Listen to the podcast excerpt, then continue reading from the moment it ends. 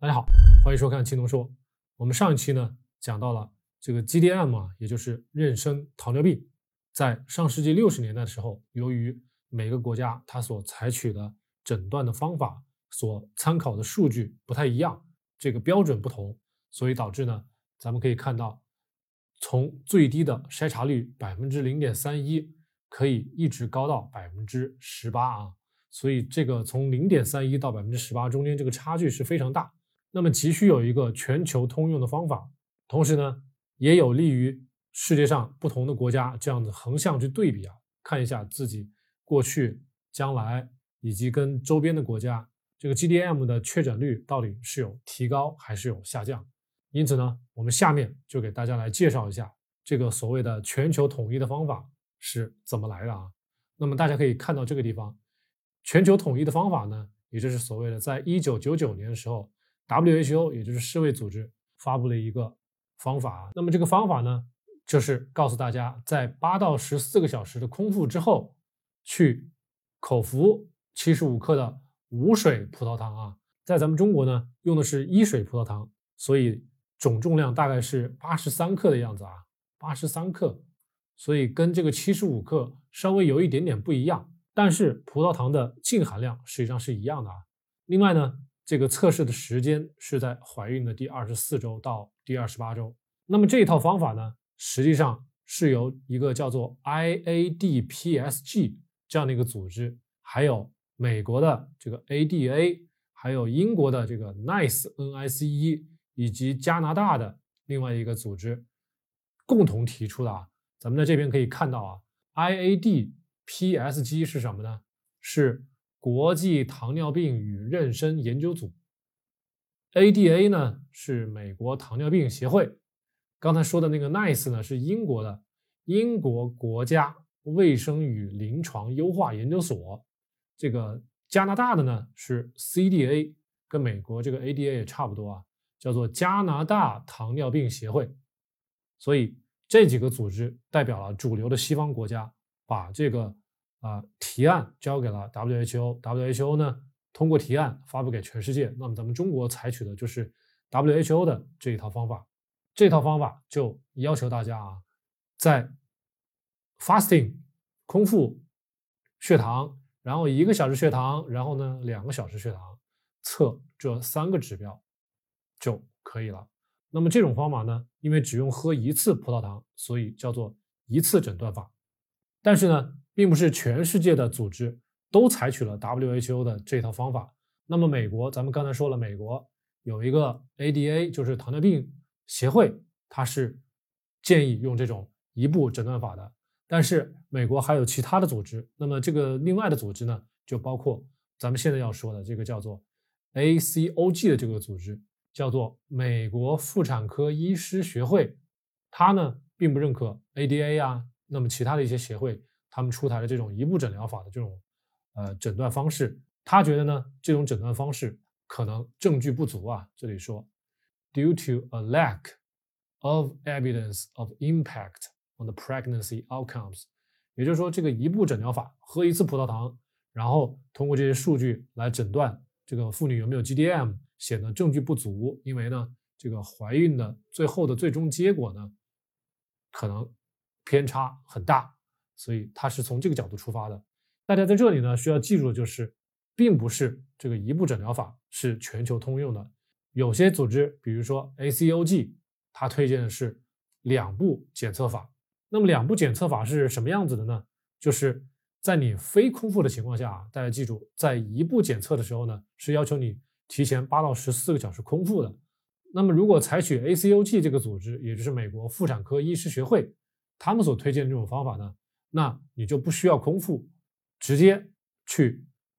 吃五十克的葡萄糖，在这里五十克的葡萄糖。那么在一个小时之后，你去测血糖，如果发现你的血糖浓度超过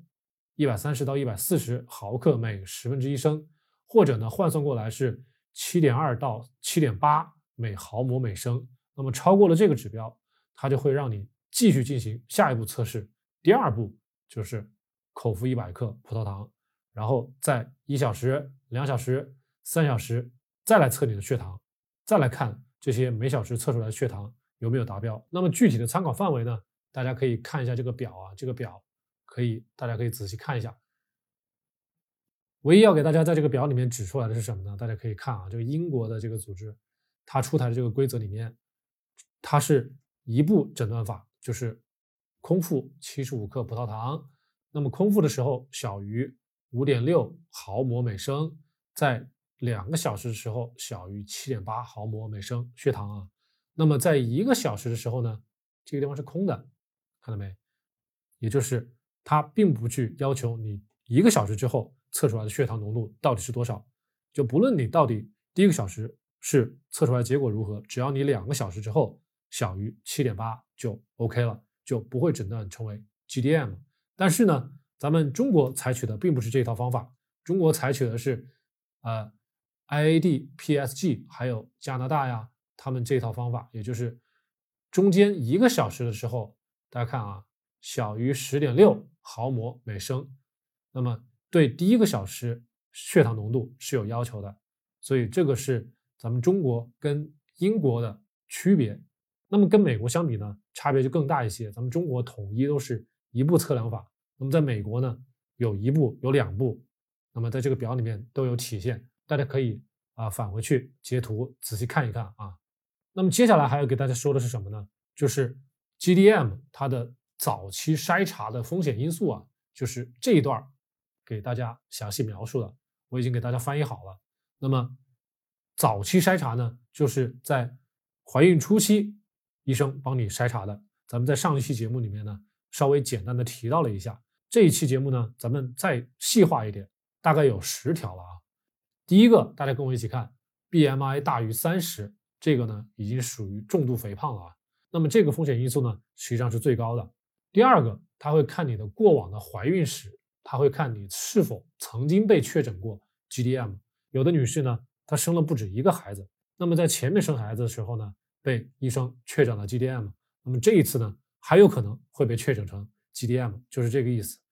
那第三条就是通过血常规啊，通过一些平常别的一些诊断的一些手段，发现你的这个葡萄糖的代谢受损了，那么很有可能你也有啊妊娠糖尿病。第五点就是 HbA1c 这个糖化血红蛋白，它的比例呢大于百分之五点七。那么一般来说，如果正常人啊没有怀孕了，大于百分之五点五了，其实就要提高警惕了。那么对于孕妇来说，它这里写的是五点七，其实呢都是放宽了一点点要求的。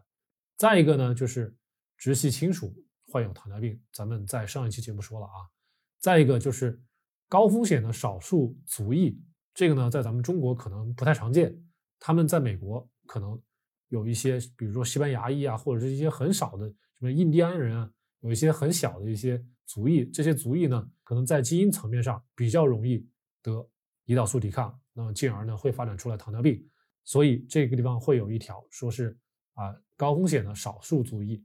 再一个呢，就是 PCOS，就是卵巢多囊啊，有卵巢多囊史的，那么也会被。医生重点监控，他也也有可能将来会拿来作为参考，是否会判断你是有 GDM。再一个呢，就是高血压、心血管疾病史；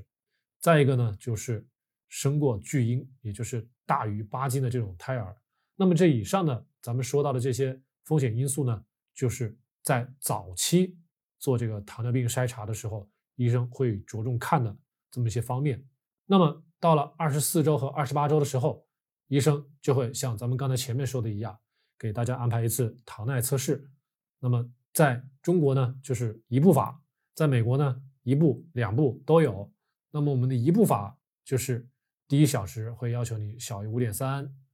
这里啊；第二小时呢要小于十点六，第三小时呢要小于十。那么在我的经历看来呢，其实每个医院它检测的仪器啊、实验设备啊都不太一样，实验环境都不一样。所以具体到每个医院，这个数值可能多少有一丁点的变化。大家呢最后是以那个医院上的那个参考范围为准。咱们在这儿呢只是给大家举个例子，做一个参考啊。咱们在这儿可以看到啊，GDM is diagnosed when one or more plasma glucose levels are elevated above normal levels。意思是说呢，GDM 呢，一旦我们的血浆葡萄糖的浓度最后被测试出来有一项或者是多项超标了，那么我们就会被医生诊断成为妊娠糖尿病啊，就是我这个地方写的一项或者是多项异常，GDM 就确诊啊。大家记住，这个地方是确诊。我问了三个医院的医生，这三个医院的医生都是这么说的。这三项数据只要有一项超标，就确诊糖尿病。所以咱们中国的这个诊断标准呢，确实就是比较严苛。大家可以看啊，刚才我给大家说了，这个英国的他就不看第一小时的数据，所以呢，这个差别还是有的。所以呢，咱们势必中国的这个筛查率一定是会比这个英国的要高一些，这是我的理解啊。那么，但是对于咱们平常老百姓来讲，咱们这个一个小时的血糖是不是真的那么有必要啊？对于我来说，我是要仔细考虑的。筛查率高是一方面，但是准确率呢又是另外一回事儿。我们真的有必要为了这个筛查率去牺牲咱们的准确率吗？我认为是没有必要的啊。至于为什么呢？咱们接着往下聊。